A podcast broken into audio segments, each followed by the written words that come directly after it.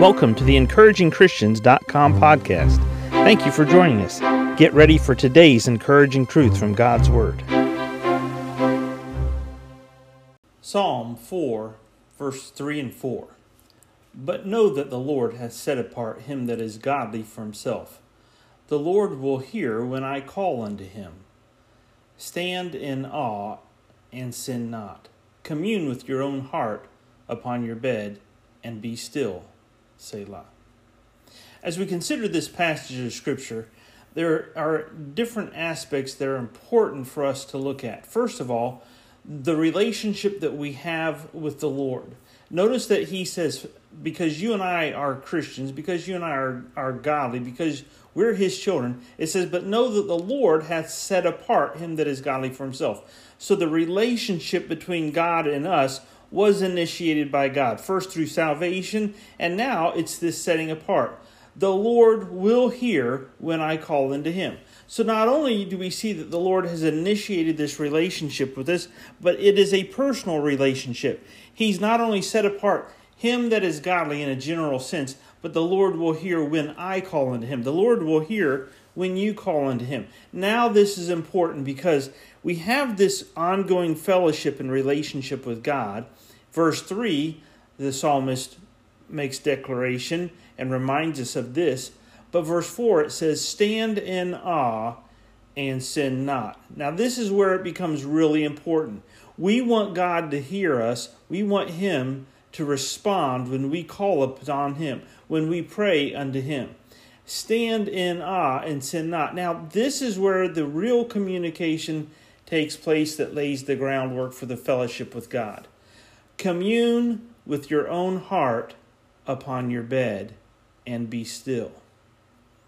Commune with your own heart upon your bed and be still. For many years, I've worked in an aspect of life called sales in the business world. And when I greet people and they tell me what it is they want to purchase and how much they want to be able to pay for what they purchase, I know right away whether or not these people have been telling themselves the truth before they come to greet me.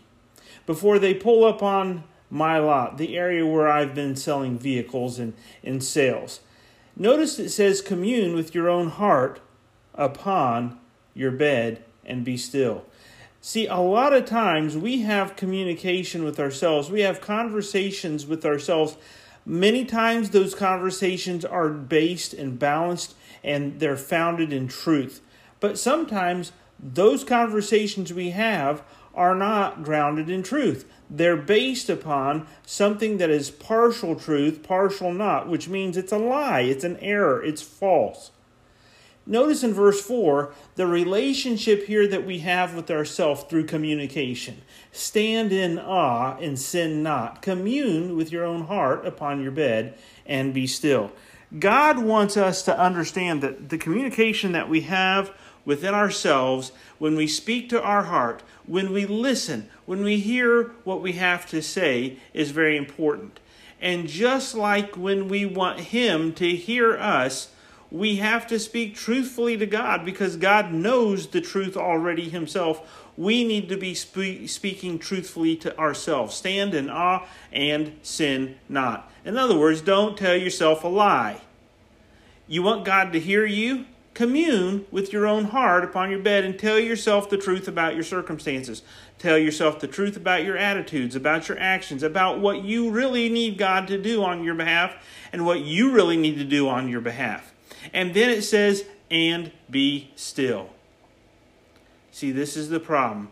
Too many of us, we determine we've got to do something. God isn't hearing my, my prayer. God isn't answering when I want Him to. And I've got to take things into my own hands. I've got to take matters into my own hands and I've got to do something right now. Ah, but notice the verse 4 says, Stand in awe and sin not. Commune with your own heart upon your bed and be still. Let God be in charge today. Is there something that God wants you just to be still about? He just wants you to call unto Him. Then He wants you to tell yourself, be quiet, be still, be patient, and wait. Wait on God. God does miraculous and marvelous things every day. Will you be still and wait on Him to do something in your life today? Thank you for joining us today for the encouragingchristians.com podcast. Please explore our website for more encouraging truths from God's Word.